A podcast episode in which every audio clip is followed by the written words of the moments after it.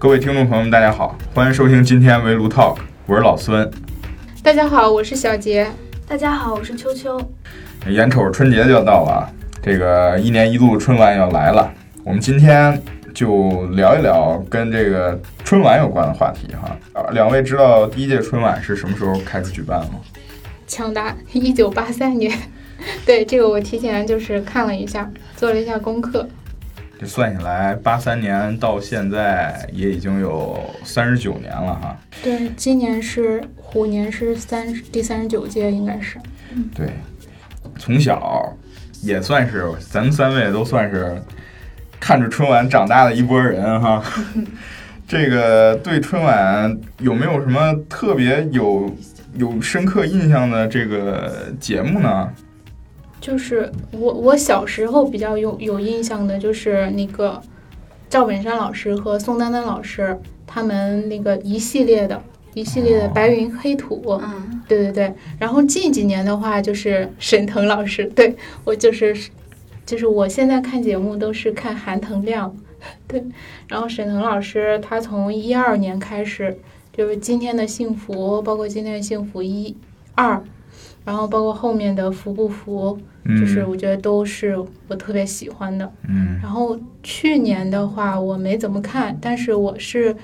从网上看了一些片段，就是感觉就是因为去年也没有沈腾，对，所以就就没看。对，刚想问有没有沈腾。嗯，对，去年好像我没有特别印象深刻的就是去年语言类的节目好像都不是特别出彩，就是可能呃唯一比较出彩的应该是那个岳云鹏的那首歌吧，它虽然是个语言类节目，但是那个歌就是还挺洗脑的，大家在春晚之后也都是传唱了好久。但是去年的就是我我从网上看了嘛，虽然我没看春晚，就是但是去年有一个语言类的节目，就是凯丽、任嘉伦他们那个就是中间说了一句话，就是单身是狗、嗯、就是让大家就引起了很多人的不是，就是说觉得这个节目大年三十的晚上，就是你面对那么多人，就是说一句这样的话，其实就是挺不好的。确实。秋秋呢？秋秋有什么印象深刻的节目吗？可以不限于语言类啊。嗯，像是我就是呃，我对于春晚最早的印象就是周杰伦上春晚的那一年，就是他第一次上春晚的那一年。那时候就是我还是个就是在青春期的懵懂少女，然后呃那时候我非常小，然后我就一直想守着那个周杰伦的那个节目。然后我我还记得特别清楚，那时候是一家人聚在一起，然后我姐姐也是嗯周杰伦的一个呃小粉丝吧，然后我就跟她说，如果我睡着了，在周杰伦的节目的时候一定要叫我。然后等到他把我叫醒的时候，然后我俩就一起在那儿看那个他演唱《龙拳》。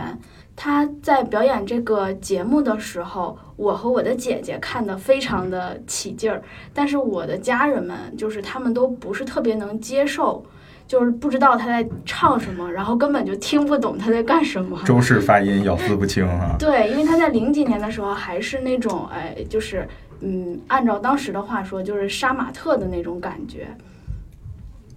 好像我记得就是他那个节目虽然收视率挺高的，但是好像嗯争议还挺大的，包括他上这个春晚呃这个行为就是也是有挺大争议的，好像是当时被领导是毙掉过，然后后来就是导演把这个节目给挽回了，然后呃一个契机是就是他把这个节目放到了微博上去征集投票，然后当时是有两百多万人就是支持周杰伦上春晚，然后他这个节目才能上。对，我觉得是不是从那时候开始就是开始春晚上开始接受一些就是比较火的明星歌手就开始开始上春晚，好像就是从周杰伦那个时候。对，然后包括后来那个韩韩国的李明浩和庾澄庆合作的那个、嗯嗯、正好其实我也想说一个就是非大陆的明星哈，也不能算是明星嘛。我我的印象深刻的节目是刘谦，就是因为这个刘谦真的是可以说凭一己之力把这个情景魔术带火起来了哈，这然后也出来了很多的段子，除了很神奇以外，对吧？大家也知道央视最著名的托儿是谁哈。嗯，其实春晚给给我们留下的这个印象还都是挺美好的。我是有这么一个看法哈，就是春晚最被大众接受的部分，其实除了秋秋说过歌舞跟我说过的这种呃表演以外，还是语言类节目，相声小品最受大家欢迎哈。对，我算是就是语言类节目的那个忠实观众。对，一般的我看春晚都是蹲那个语言类节目。对，而且语言类节目还是产生过不少流行语、不少金句哈。嗯。就比如说“战斗公鸡”，公鸡中的战斗机，哦耶！对对对。还两位还有没有什么就是自己比较记忆比较深刻的一些语言类节目的这种出现的金句也好，流行语也好呀？就比较特别深刻的，肯定就是冯巩老师每年的。观众朋友们，我想死你们了！对对对，但是这几年我就是比较喜欢的，就是沈腾老师的那个打败你的不是天真是无邪，他那个、嗯、呃，应该是一三年吧，《今天的幸福二》里面的跟马丽合作的那个，就我就我觉得他那个小品里面就是很多就是又搞笑，然后又让人印象深刻的句子。嗯，秋秋呢？呃，像是我的话，就是会对那些比较老一点的，就是语言类的节目会印象更深刻一点。因为我小时候在家就是，呃，我是我是那个黑龙江人，然后我们黑龙江的电视台呀，然后包括我家地方台，都会就是不停的去，呃，就怎么重播以前的。小品相声之类的，像是八几年的那种我都没有出生的那种相声小品我都比较印象深刻，还有很小很小的像是九几年的时候，那时候我肯定也都没有什么太大印象，但是呃也都是不停的在重放这些语言类的节目。嗯，像是呃我比较有印象的就是呃陈佩斯啊赵丽蓉啊，就这些、哦、像是陈佩斯和赵丽蓉的那个小品在现在看来都一点儿也没有过时。嗯，对，我到现在还记得那个赵丽蓉老师那个，但是那个小品的名字我不太记得叫什么了，就那个宫廷玉液酒一百八一杯，打工奇遇，对对对对，群英荟萃，萝卜开会，就类似这种，就那那都还有什么鱼香肉丝。嗯，对，说到赵丽蓉老师，就是我记得她那年那个，嗯，另一个节目就是她跟她跟那巩汉林老师、嗯、那个类似啊包装包装，啊、对，那那就是那个鱼香肉丝这个。对，他那个节目就是、嗯、对，最后也是就是流行就是唱跳嘛、嗯、就可能相当于咱们现在的说唱节目那种、嗯、就最后赵丽蓉老师有一个动作、嗯、是跪地然后那个手举起来、嗯、他当时是那个就是一下仰了一下，然后当时然后他就立马又了一下，对，是不是？对，立马又起来了，但是大家都以为这个动作是故意设计的，但是后来好像采访才知道、嗯、就是赵丽蓉老师当年年纪就是比较大了，她的膝盖就是积水，然后当时是没、嗯、没跪稳，然后就是但是其实这个点反而让这个小品就是更好看了当时。嗯，对，这个我我在后面就是长大了一些，上网也有看到过，就是在后面嗯知道这个消息以后，我再看那个呃他演的那个小品，真的哎特别心疼。还有就是呃他说他身体不太好，就包括那个群英荟萃那个节目，他不是还上到桌子上就是表演，嗯、然后后面看到呃当然那个。叫什么我也都不太记得了，然后他们两个都是把他扶了下来，就是呃其实还有挺多细节能看出来，就这样一位老艺术家为了春节联欢晚会就是在身体不是很好的情况下也一直坚持着为大家带来欢乐。就听您做饭这一段，你挺好的，都配合着点。我做的是炖肚炒肉溜鱼片醋溜腰海蜇拌肚滋味足，四两四两那个八碟菜，摆点老酒啊，烫一壶，烫一壶，赵四方，你看一看，你尝一尝，我做的饭菜到底香不香？香不香？香哦，香死个人嘞！哎呀，所以我觉得春晚嘛，它就是是高强度的排练，然后，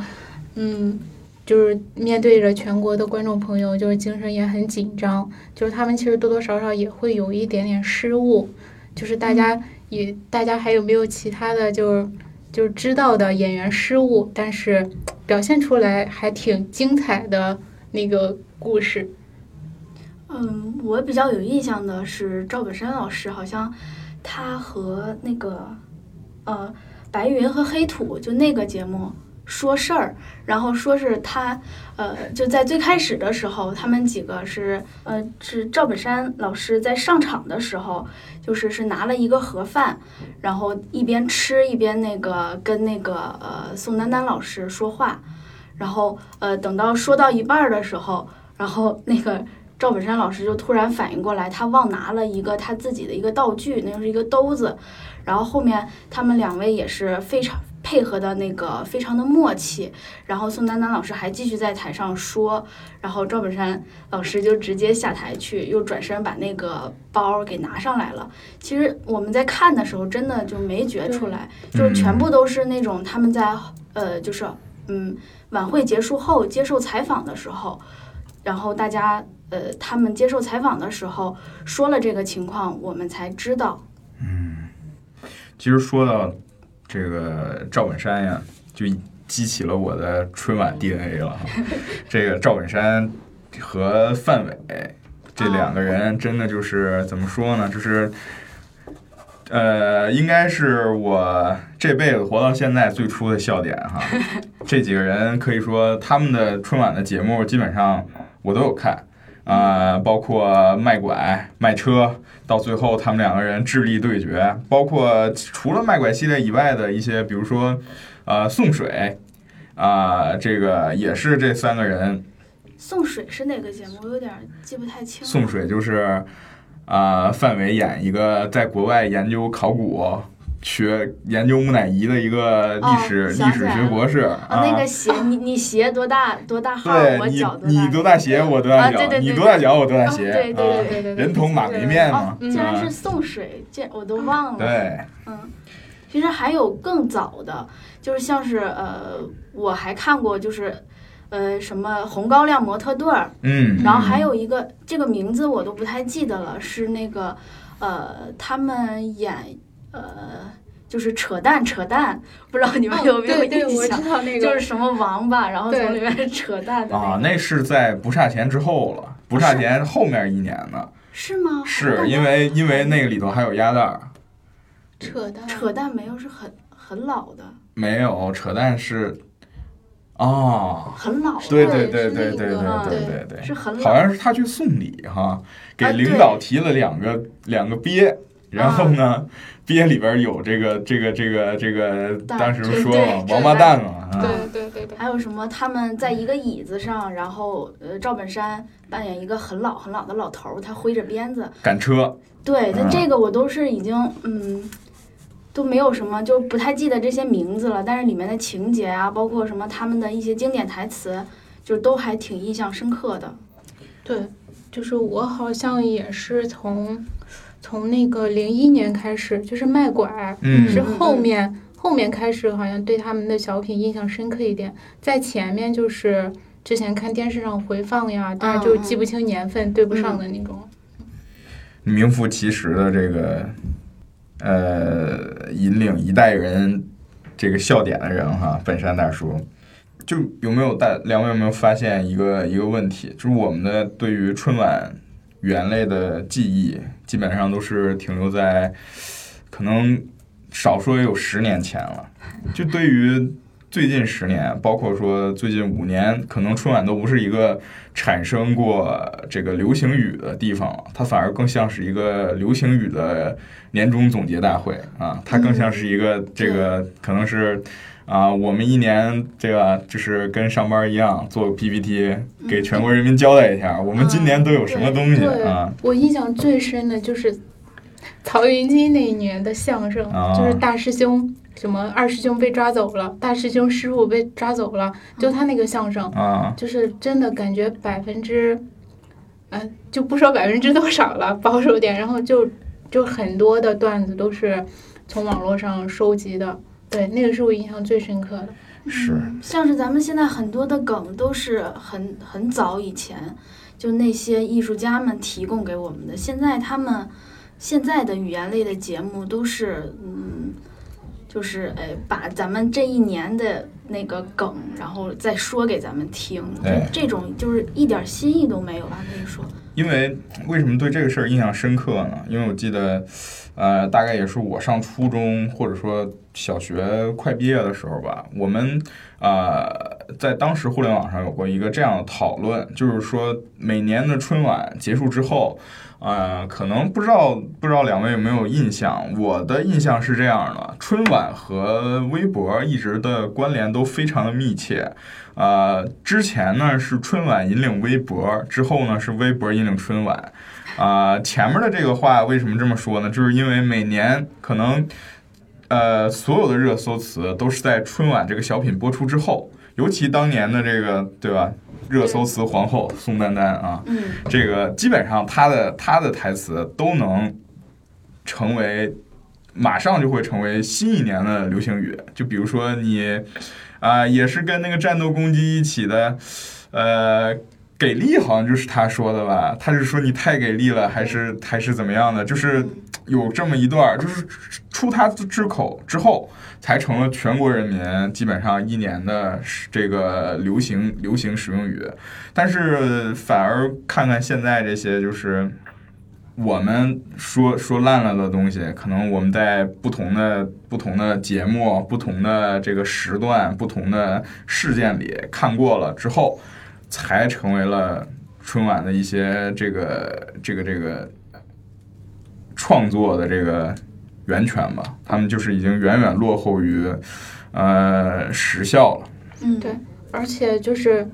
就是最近几年，就是好像每一年火的流量明星都会出现在春晚的舞台上。嗯。然后，其实我是因为我本人追星嘛，我对于流量明星出现在春晚上，我觉得还是就是我是挺开心的。嗯。然后有我想看到的明星，但是我的开心仅限于。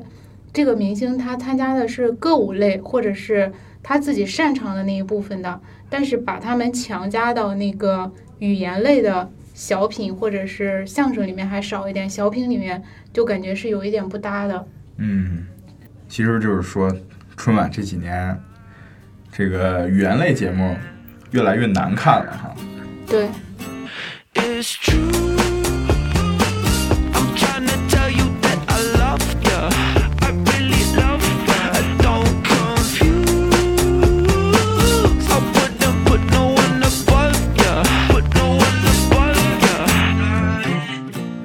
然后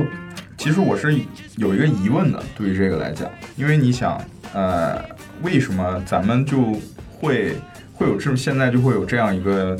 会有这么一个看法吧，就是语言类节目就约等于整台春晚，这是我是非常想想了解一下两位是对这个问题怎么看的，因为确实是你想我们是一个春晚是一个综合类型的晚会啊、呃，就像我们刚才有提到八三年第一届春晚，其实第一届春晚他们放的东西非常的，呃，因为是一个点播制的形式嘛，所以他们进行了表演非常的繁杂，有唱京剧的，有唱歌的，还有现场还原演员现场还原这个影视剧片段呢。斯琴高娃当年应该是那那几年才有才去演了骆驼祥子，他就现场表演了一段虎妞啊。然后呢，这个还有放电影呢，还放了圆明园火烧圆明园的选段。然后呢，这个还有一些就是可能说，嗯，就是因为点播嘛，可能一个人就要把。不少观众点播的节目都演，就是连轴转，一个人在台上大概演半个小时，不停的说，不停的说。这个可能跟再再像我们现在，像现在呃，可能十年、五年之内的这些节目，基本上语言类就越来越少，更多的是啊、呃，比如说是歌舞类啊，比如说杂技啊、武术啊。啊、呃，魔术啊，这样的节目就越来越多了。但是呢，可能大家还会把啊、呃、目光更多的放在语言类上。嗯，就是因为包括重播呀，也都是重播那种语言类的节目，嗯，就也都是把小品、相声剪出来，就没见过哪个台还播十年前的那个舞蹈片段的。但是我觉得啊，我觉得就是本质还是就是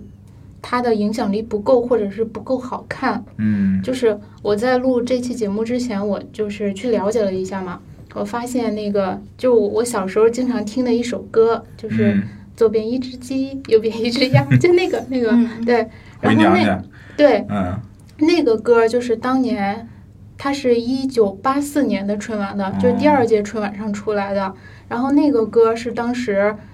朱明英老师唱了之后，就是算是火到了大街小巷的那种，嗯、大家都都听说，都唱。还有包括到了后面那个，呃，龙龙的传人，嗯、对。嗯，不是某个艺人那个，对，然后还有那个我的中国心，嗯，对，那个就是出来之后真的是火到就是大街小巷都在看，还有包括后面的千手观音嗯之类的、嗯、我觉得现在就是这些歌舞类节目不出圈，本质还是就是不好看，嗯，会会影响大家判断、啊、对、嗯、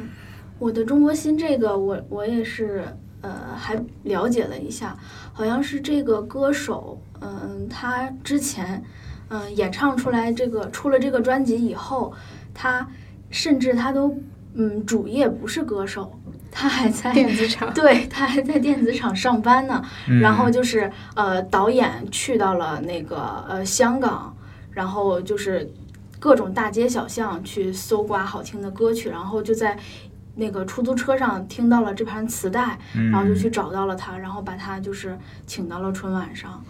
嗯，后面这个人也是，呃，嗯，就好像是呃那时候是中国的亚运会，然后筹钱比较困难，他好像是还呃义演了，嗯，嗯，然后把筹集到了是那时候的几十万，好像是六七十万的那个义演的钱，然后捐给了亚运会。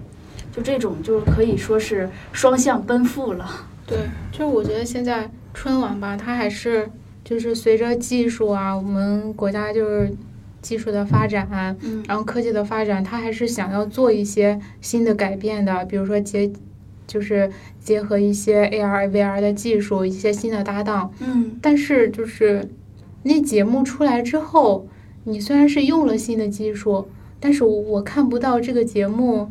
就是它好看的点在哪，或者是说它它出圈的点在哪，就是只是用了这样一个技术，反正我我是这样的感觉。可能还是中央电视台就是一直在摸索吧。对，就嗯，好像就是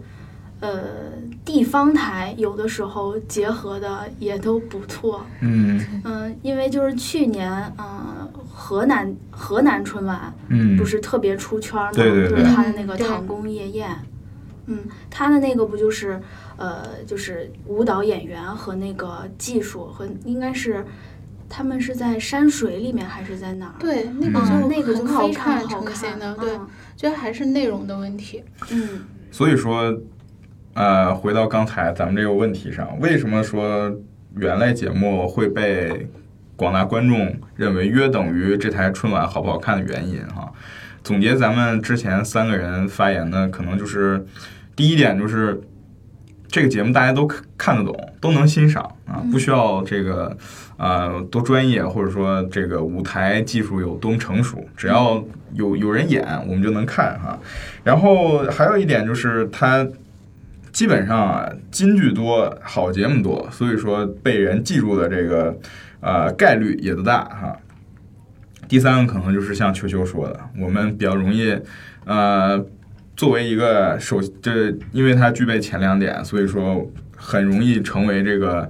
呃，像这个各个地方台回播的一个经典节目，所以说受众也广，这就成了为什么它会这个当做这个被被人约等于。啊，评价春晚精不精彩的一个重要的这个这个点吧，就像刚才说河南台的这个舞蹈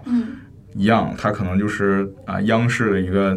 春晚的底线哈、啊，歌舞节目决定春晚的上限，决定它到底能艺术性达到什么程度。那这个语言类节目就决定春晚的下限，决定它能被多少人接受，它是好还是坏啊。对，但是近几年就是不知道有没有发现，就是春晚它的语言类节目就是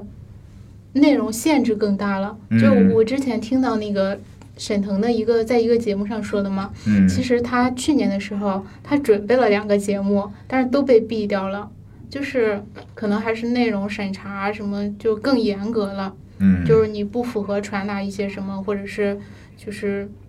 不不能说一些什么，就都都都不能上。嗯，以前好像这种限制会少一点，以前就是你的节目就是价值观是对的，然后好笑就可以了。然后现在就是大家好像都要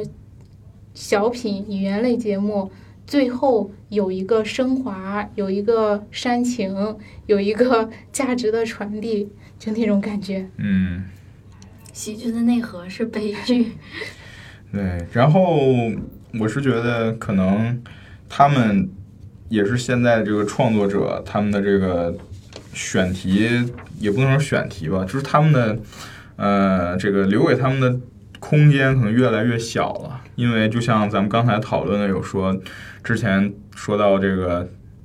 是春晚引领微博热搜还是微博热搜引引领春晚的这个话题嘛，现在的情况就是被春晚是被热搜引领了。那他们可能到了年底真的要做一些原创搞笑的话，那确实是需要避开种种已经被大家啊、呃、可能熟悉的呀，或者不好笑了的这些梗啊，这就很难。而且现在现在的互联网比十年前的互联网已经发达很多了，但是在相比于二十年前，可能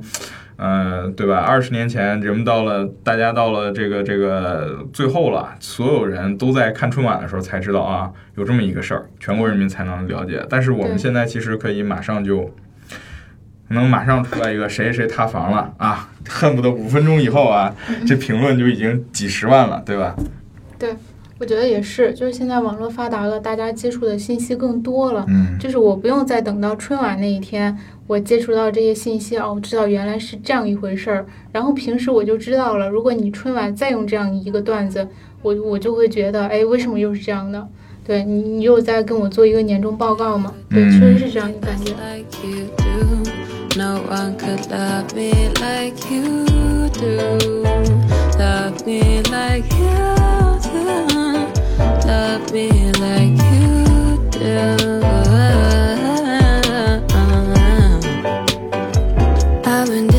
除了除了这个互联网被热搜统治以外，其实我觉得反刍也是一个很很很重要的原因吧。这个反刍，我我解释一下，为什么说啊、呃、为什么会有这么一个词呢？是因为我是想用这个词来概括一下对每年大家对这个以往春晚经典语言类节目的一个回顾。啊、呃，因为这个东西就像是就像是反刍一样嘛，我们从从这个过去的这个记录里把它摘出来，我们再一遍一遍看，一遍一看。虽然说艺术作品是有这个反复欣赏的这个，呃，是可以被反复欣赏的，但是呢，他们被一遍遍欣赏的同时，就变成了，呃，可能会这个循序渐进的提高他们在观众心里的地位，他们的一些这个技巧啊，他们的一些这个，呃呃一些表达呀，就会被。被各种剖析啊，就是剖析到可能没有，就是完全无死角的这个一个地步。那其实这个东西还是会有传承的，就是它的一些搞笑手法或者说表演方式，对吧？我们在后面的这些这些后起之秀的喜剧人们肯定是都会有借鉴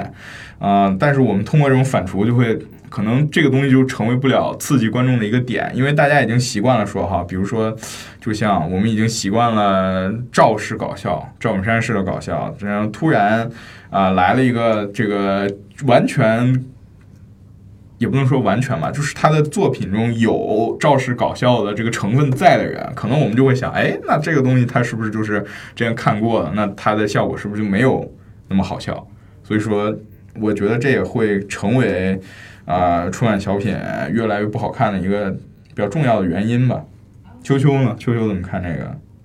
那我可能就会比较极端吧，嗯，因为我觉得，嗯，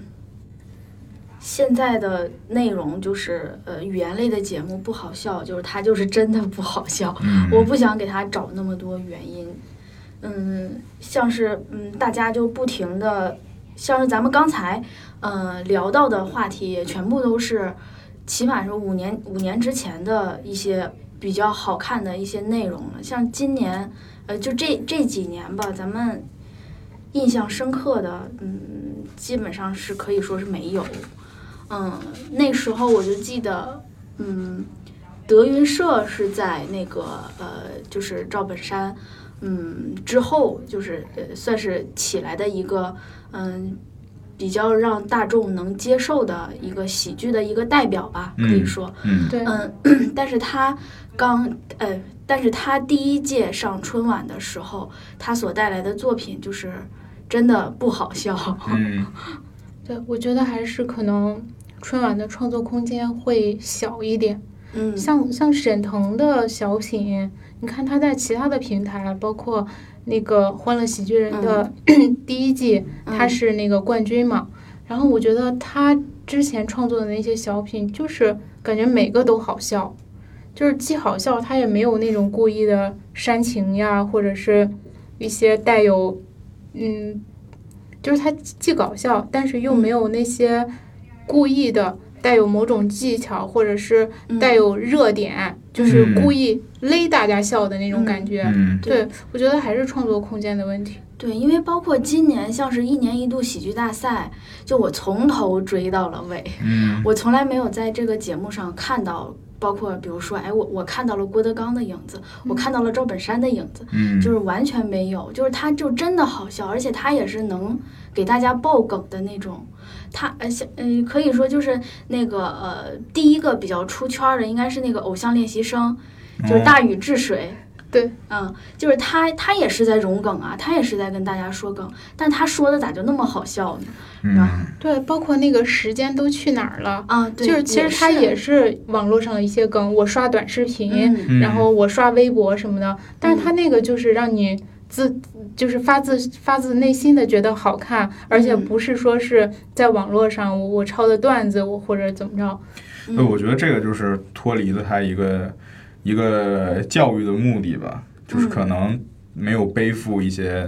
啊、嗯呃、一些比较比较比较宏观的一些东西，我们只是纯粹的为了、嗯、为了逗你笑啊、嗯。对，像这个减肥班往事啊，嗯、对啊，这些其实都是他们这个融梗的一个这个也不能说融梗嘛，只是说这个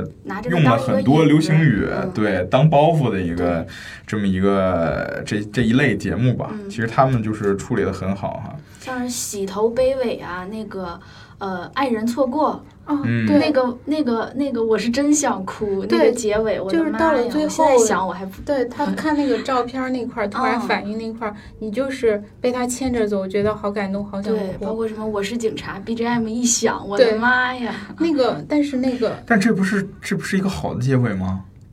最后这俩人不是相认了吗？不是，就是感人，就是、哦哦、我们说的那个悲，并不是说就是哎是个悲剧，就是类似那种感人的感觉。嗯、对，我不知道大家有没有看过《欢乐喜剧人》，然后那个第一季是沈腾他们，嗯、第二季是、嗯、主要是好像是郭德纲开始主持。嗯，就是他第一季、第二季的时候还是。就是第一季是开心麻花，第二季是辽宁艺术团的宋小宝他们那群人，嗯、就是他还是主要是以逗乐大家、搞笑的那些因素在的。嗯、但是我不知道为什么，就还是第一季、第二季好看，后面真的后面几集就是每一每一个小品的结尾，他非要弄一个特别煽情的那个画面，就是演员哭啊，就是包括白凯南他们特、嗯、白凯南那个就特别的。就每到最后，他总要煽情，但煽的又不想，只只是让人尴尬。嗯，对，就我我不喜欢这样，而且我觉得这两年那个央视的春晚的小品也也是差不多这样的，就是是前年谢娜他们那个小品，还是去去年谢娜跟肖战，他们那小品我都没有印象，我一点印象都没有。最后也是就开始煽情，开始哭，然后你在电视机前你就看着他为什么要哭，对，就没有一点感同身受的感觉。嗯，可能这个我是觉得哈，如果说单从喜剧人的这个这个这个节目来看，可能它更像是一种比赛的手段，只是因为嗯前两季它并非是没有这种不感人的不感人的小品，就比如说像那个呃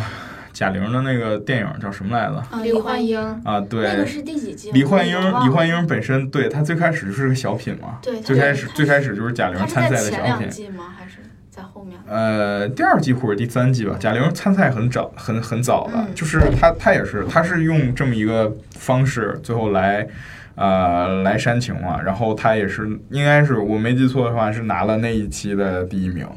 其实只是说，呃，不是说所有的煽情都不好哈，因为像像李焕英这个煽情确实是，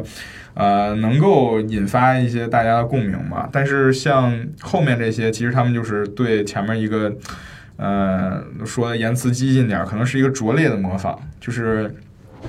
嗯，我们用这样的手段可以拿到观众更多的现场票。那作为在比赛，在一个比赛来讲，我是觉得能接受的。但是，呃，如果说大家都都用这个手段的话，那基本上这个比赛就没法看了。到春晚上，可能它就是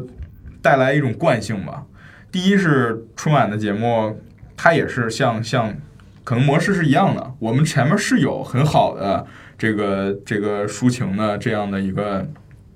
对吧？所谓喜剧内核是悲剧的这么一个。啊、呃，这么一个优秀的例子，那后面可能就，哎，我们发现这个这个模式很好，那我们接下来就一直在用这个模式，一直用，一直用，那用到后面可能就流于形式了，就是大家就是不不太注重说这个玩意儿好不好笑，反正最后你哭了就对了，啊、呃。对，然后那个一年一度喜剧大赛里面有一个小品，就是大灰狼和小红帽那个，嗯、你记得吗？最后他们就是。小小的讽模仿讽刺了一下那个春晚的节目，对，大家一起共同建设和谐森林嘛，就对，就是那个调调。最后，但其实我觉得现在的观众，特别是九五后在零零后，可能并不接受这种形式，对。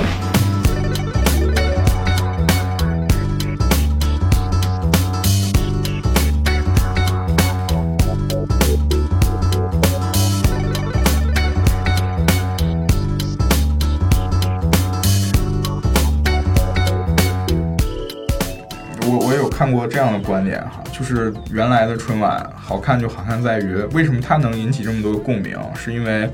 呃，会讽刺一些社会现象，会提出一些这个怎么说，用这种方式吧来做一些建议也好，来这个呃就是唤醒大家的这个良知也好哈。但是现在的可能就是呃笑哈哈。一群人，这个一团和气，对吧？我们用一些比较，呃，比较简单的搞笑手法，失误啊，这个误会啊，这个吊凳啊，对啊，一些这个这个这个比较简单的，比较这个呃无厘头的，或者说还是说的激进点，比较白痴的一些这个呃搞笑方法。但其实我是觉得这是。怎么说？春晚所选送的小品的类型的一个转变，因为喜剧其实也是分很多种类的嘛。像前面可能流行的是讽刺喜剧，流行的就是用一些啊、呃、用这种喜剧的手法来对讽刺一些社会现象。那现在我们选项更很多就是正喜剧，就是一些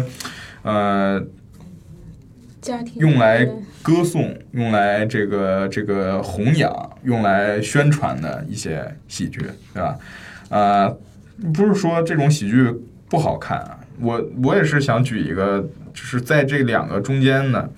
呃，就是也是沈腾、马丽在马丽怀孕的那个时期，应该就是前几年嘛，他们演过一个局长去看病人的这个、哦、这个小品啊，我是觉得这个东西就是不多见的好看嘛，嗯。然后我印象还很深的一个，我我个人觉得好看的，啊、呃，还有一个就是大雪天铲雪的，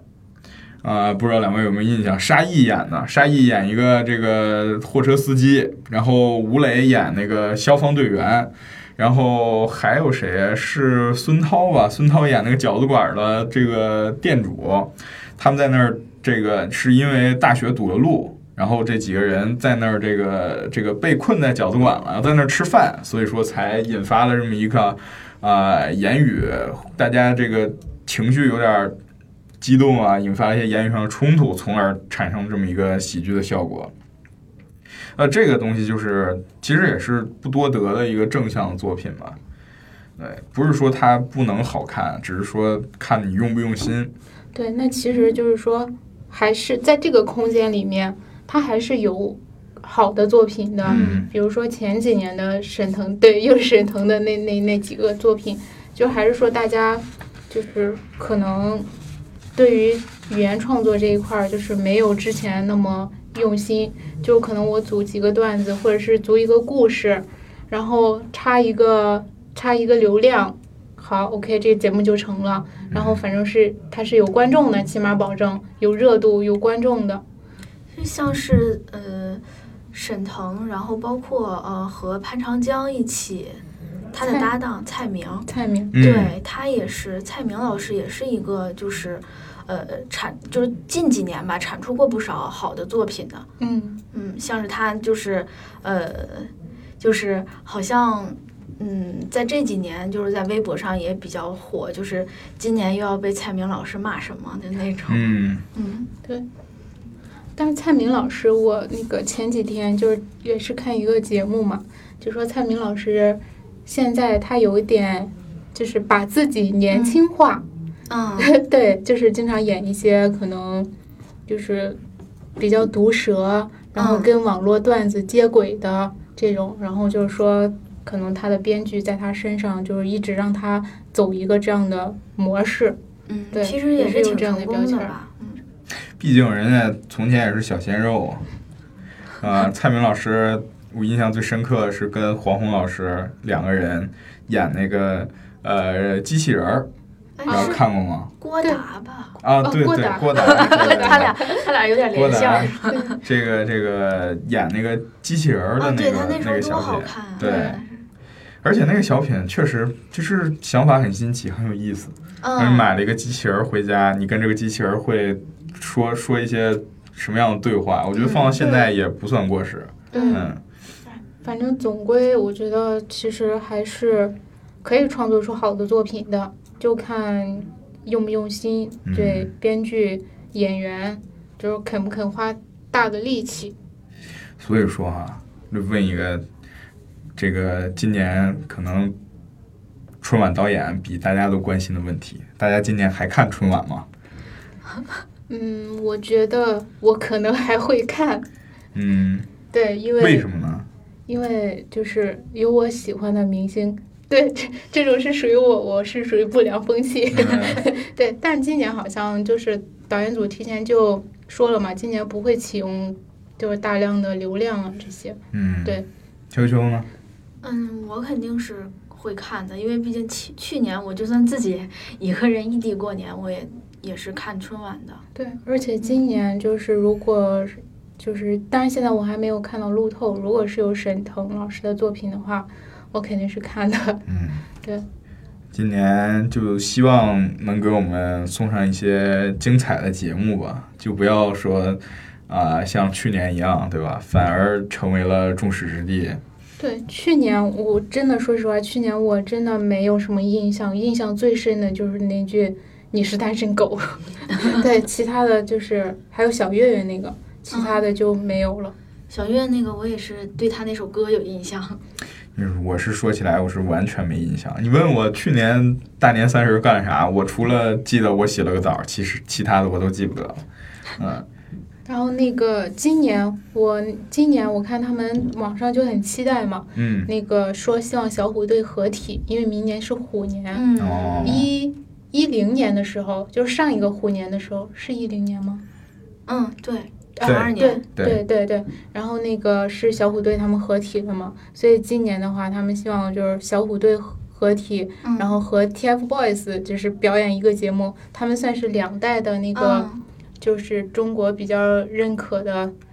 比较正一点的那种老的男团和新的男团组合，非常期待。对，也不知道就是能不能上，就能不能满足大家这个愿望。但是目前的话还没有消息，没有听到这消息，够呛。因为这个那个谁，就是除了他们俩以外，那个谁，他现在走的那个风格是不被不被这个大陆所认可的。现在不是前一段时间不是说这个、啊、对对对，不是说什么要弘扬这个阳刚之气嘛，啊、哦呃，抵制娘炮嘛。但是陈志朋现在就是这个风格，因为陈志朋出柜了。追光吧？啊，他最近应该还好吧？他最近好像追光吧，上了追光吧？对，然后而且最近好像一些采访什么的、嗯、就不穿那个比较暴露的。那刚才我这段播不了了。没事。其实还是挺期待的 ，T F boys 我觉得肯定是有，但是他们三个不一定差到一块儿、哦。嗯，对，他们好久都没有合体了。那公司都在培养二代 T F boys 吗？但是我不接受。嗯，但是二代 T F boys 就是不成功嘛。嗯，成功就是圈了我妹妹。我对那个二代好像都没有什么。二代好像不是三个人了，二代好像是五个人，七个，嗯、七个对。他们都多大？时代少年团就跟跟那个出道的时候，二代哦，二代就是时代少年团呀、啊。对对对，这个我不知道。对，我怎么记得他们时代少年团出道的时候，好像就跟就跟 T F 当时出道的时候差不多岁数，也是十三十四岁官宣的，官宣有这么一个团体，然后发展到现在，也就是那个什么吧。但是因为他们都已经被对吧，对被这个偶像综艺冲击了。嗯，没有办法。我记得好像有一张图是 T F boys 三个人坐在椅子上，然后、哦、他们几个站在后面。对、啊，我是老男团，老男团人了。看看春晚有没有机会促成他们三个人合体吧。对，今年好像消息不是很多的样子。我目前从网络上就是看到的路透就说去彩排的、嗯、好像有那个贾玲和张斐、嗯、对、哦、我觉得他们应该是没问题的。嗯，然后再有就是刘涛，就比较新的人好像有曾黎。嗯，对，估计等我们这期节目播出的时候，这个路透啊，这个节目单呀、啊、应该都出来了、嗯、对，还是挺期待的。就是其实我每年都有这样的感觉，就是、嗯，看完春晚过后，我就想着就是不看了，但是吧，每年在春晚播出之前，还是总想八卦一下谁去看谁上春晚表演什么节目。对，春晚虐我千百遍，我待春晚如初恋啊。而且可能就是，比如说春晚播出以后，要是在那个呃初几的时候和小小伙伴儿一起约着见面，春晚也是一个话题。嗯，对。而且我大学的时候。就是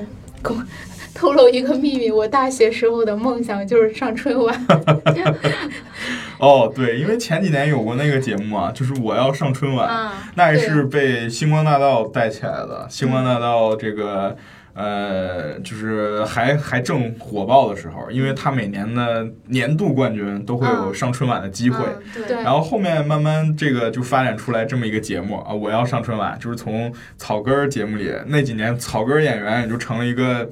呃成了一个当时的热词吧，就是说草根演员上春晚到底是什么哪个草根节目来上春晚，我记得当年还非常的呃，火爆。在除了是我唯一见过我妈除了超级女生投票的时候参与过这个投票的这个什么，就是啊投票我要上春晚，因为这是一个可能当时算是一个全民都有参加的事儿。除了我对这个事儿不感兴趣以外，我们家所有的长辈都对这个事儿非常感兴趣。我姥姥追着这个节目看，我爸妈最后也都是这个给自己喜欢的节目投了票。呃，可能是就是这样的热潮之下吧，这个反而让那几年春晚的参与度会更高。对，呃，像这几年可能这个节目没落了，但我也不是太清楚它有没有继续继续这个呃扮演去了，但是起码他现在的关注度没有以前那么高了，反而说让这个春晚就再次变成一个阳春白雪式的晚会了。对，确实草歌少了、嗯、对，之前像大衣哥、顶缸姐他们都上过、嗯、对，这两年好像很少了，没有了。 对, 对，而且之前参与度比较高的，我有印象的就是年年都会票选我最喜爱的那个什么这个类节目、嗯、那个类节目、哦、对，然后每年就是元宵节的时候，我我家人们都要猜，就到底谁能呃上哪个哪个哪个的这个。其实是从这个这个这个层面，还是从侧面反映出来，春晚真是越来越不好看了。因为每年，嗯，对，为什么大家会猜这个节目？我是觉得哈，就是因为好看的节目太多了。对，尤其是像语言类，大家都要猜一猜谁觉得今年语言类的大奖，但是好像对吧？这几年就是没人太在乎这个事儿了。对，让我想起了今年的，哎，是今年还是哪一年的那个《欢乐喜剧人》，反正最新一季吧。嗯。然后他们竟然就是票选最差的那个节目。哎，我觉得春晚以后也应该就是公开票选最差的节目。对。那种公开社死，搞一个末位淘汰。对，这样大家都有压力，就肯去创作一些好的内容。嗯。那其实聊了这么多啊，我们也都聊过这个自己看不看春晚这个事儿了。那其实家里感觉哈，现在春晚的观众可能他的意他的他的想法是瞄向年轻观众，让更多年轻人来关注这么一台对吧三十九岁的晚会，但其实他的这个主要的核心观众就还是那批人。啊，可能还是那批这个中老年的父母，对观众用户，大家的父母辈儿哈，呃，不知道大家有没有这个父母有没有跟跟跟二位吐槽过春晚啊？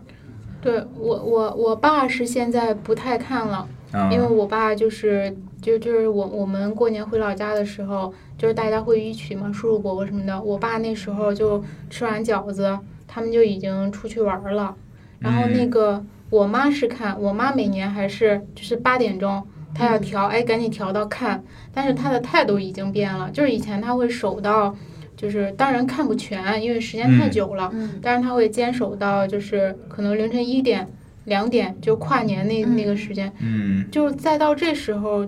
就是这几年，她都会就是边看边吐槽，然后说，哎呀，没意思，不好看了，然后。就大概十点多吧，就开始困了，打盹了，嗯，嗯就可能后面就不记得了，嗯，就是他还是会有这个仪式感，我妈，但是对于内容，它的性质就没那么高了，嗯，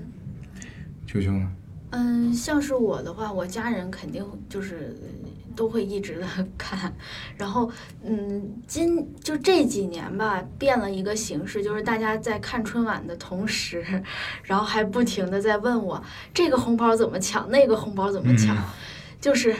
呃现在的春晚还会就是呃中间插播什么，上哪个 A P P 里搜什么什么，或者是拿起手机摇什么什么，然后我自己在为了这几块钱奔波的时候，还要还要帮我的家人们来帮他们去弄。对啊，我今年、嗯、我们基本上年年都会集五福了。对, 对，今年那个五福就是今天开始集集了、嗯、对，我们录制的这一天。阿里巴巴记得给我们打钱哈、啊。嗯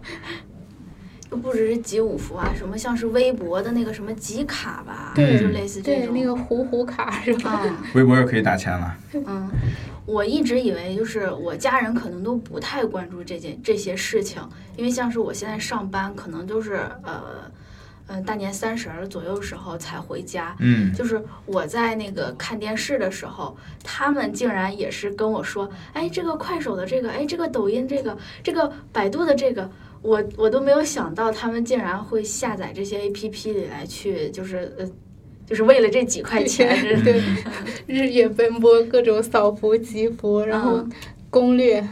对，也是想的真不容易，就是呃，就是四五十岁的长辈，然后为了为了集福，然后也去跟别人来学，就是呃，到底怎么弄这些东西。而而且有一个特别。特别搞笑的点就是你给家长发红包可能发一千两千什么的、嗯、他们就觉得还 OK、嗯、但是他们从这种平台上抢了几块钱就高兴的就了不得。嗯，呃，因为这个东西确实有诱惑啊，因为我我我我有身边有个朋友，真的那一年应该是二零零八年开始集那个五福的吧、嗯，因为他中的那个红包是二零一八两千零一十八块钱，羡慕了、嗯。我身边我还没有发现，就是没对锦鲤，非常幸运。就是每年都是可能几块钱，然后，嗯、呃，每次到集五福的时候，我都想都想，就是我才不要集了呢，反正就年年几块钱，但是自己还是默默的打开了支付宝。嗯、我我记得支付宝五福，我应该中最多中过两块钱。啊，嗯、那我好一点，我三块六，现在什么六块一毛八，好像有这样。嗯，因为我我我就连每年双十一的红包可能就一块多钱这样的。嗯，对，双十一的好像一直都很少。对，希望明年这个阿里巴巴就来赞助我们的节目。对，听了吗？行，那最后呢，就是大家有什么新年的愿望或者是祝福，在这里可以许一下愿，说不定会实现。我我的新年愿望就是，这个明年再出去玩的时候就不需要戴口罩了，因为确实这个疫情打乱了我很多旅行的计划，真的太想出去玩了。对，可能不只是旅行吧，包括回家这种。嗯、对，我的我的愿望也是希望就是明年疫情结束，可以大家正常的出行，然后那个。就是我喜欢的歌手也可以开演唱会。嗯，对，就是我已经两年多没开演唱会了，就之前也说过嘛。对，我就特别想看一场演唱会。嗯，我的愿望就是庸俗一点吧，我希望今年能多发一些年终奖。暴富那。那这个节目得早点播。给领导们发一下分享。对，啊，最后我们就祝大家。五年大吉，看得到终点，拜拜，让我看见 You You You You You You You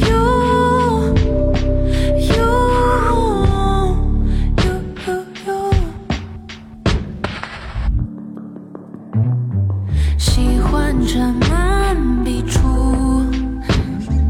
只是一画。